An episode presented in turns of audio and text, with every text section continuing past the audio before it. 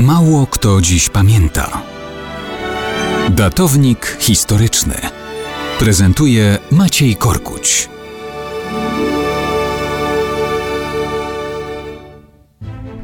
Mało kto dziś pamięta, że 28 marca 1868 roku, a więc dokładnie 150 lat temu, urodził się Aleksiej Maksymowicz Pieszkow. Jeden z najzdolniejszych rosyjskich literatów pierwszej połowy XX wieku. Człowiek, który tak literaturę kochał, że stał się jednym z jej grabarzy w stalinowskim imperium socrealizmu. Nie słyszeliście Państwo o Aleksieju Pieszkowie? No, nie jest to tak dziwne, bo do historii literatury, ale też niestety do historii politycznej przeszedł Pieszkow jako Maksym Gorki.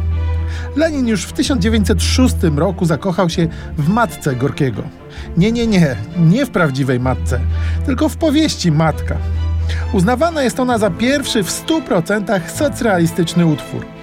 Może nie byłoby tak źle, gdyby socrealizm sobie dryfował gdzieś na obrzeżach literatury i sztuki w normalnym świecie.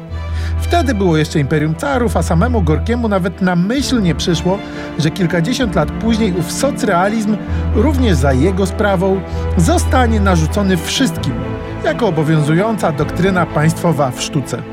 Co ciekawe, Gorki, choć całkiem entuzjastycznie przyjął obalenie caratu, to do rewolucji bolszewickiej miłością nie zapałał od razu.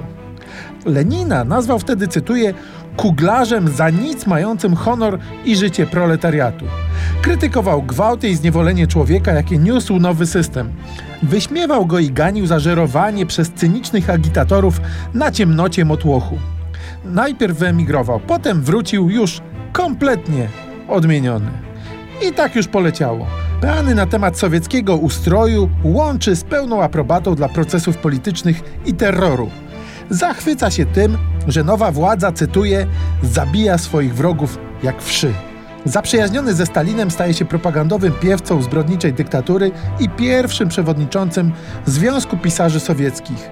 Tworzy ideologiczne fundamenty podporządkowania literatury potrzebom totalitarnego państwa. I tak wybitny artysta przemienił się w cynicznego propagandzistę. Hm, może byłoby i lepiej, gdyby do tej Rosji nie wracał?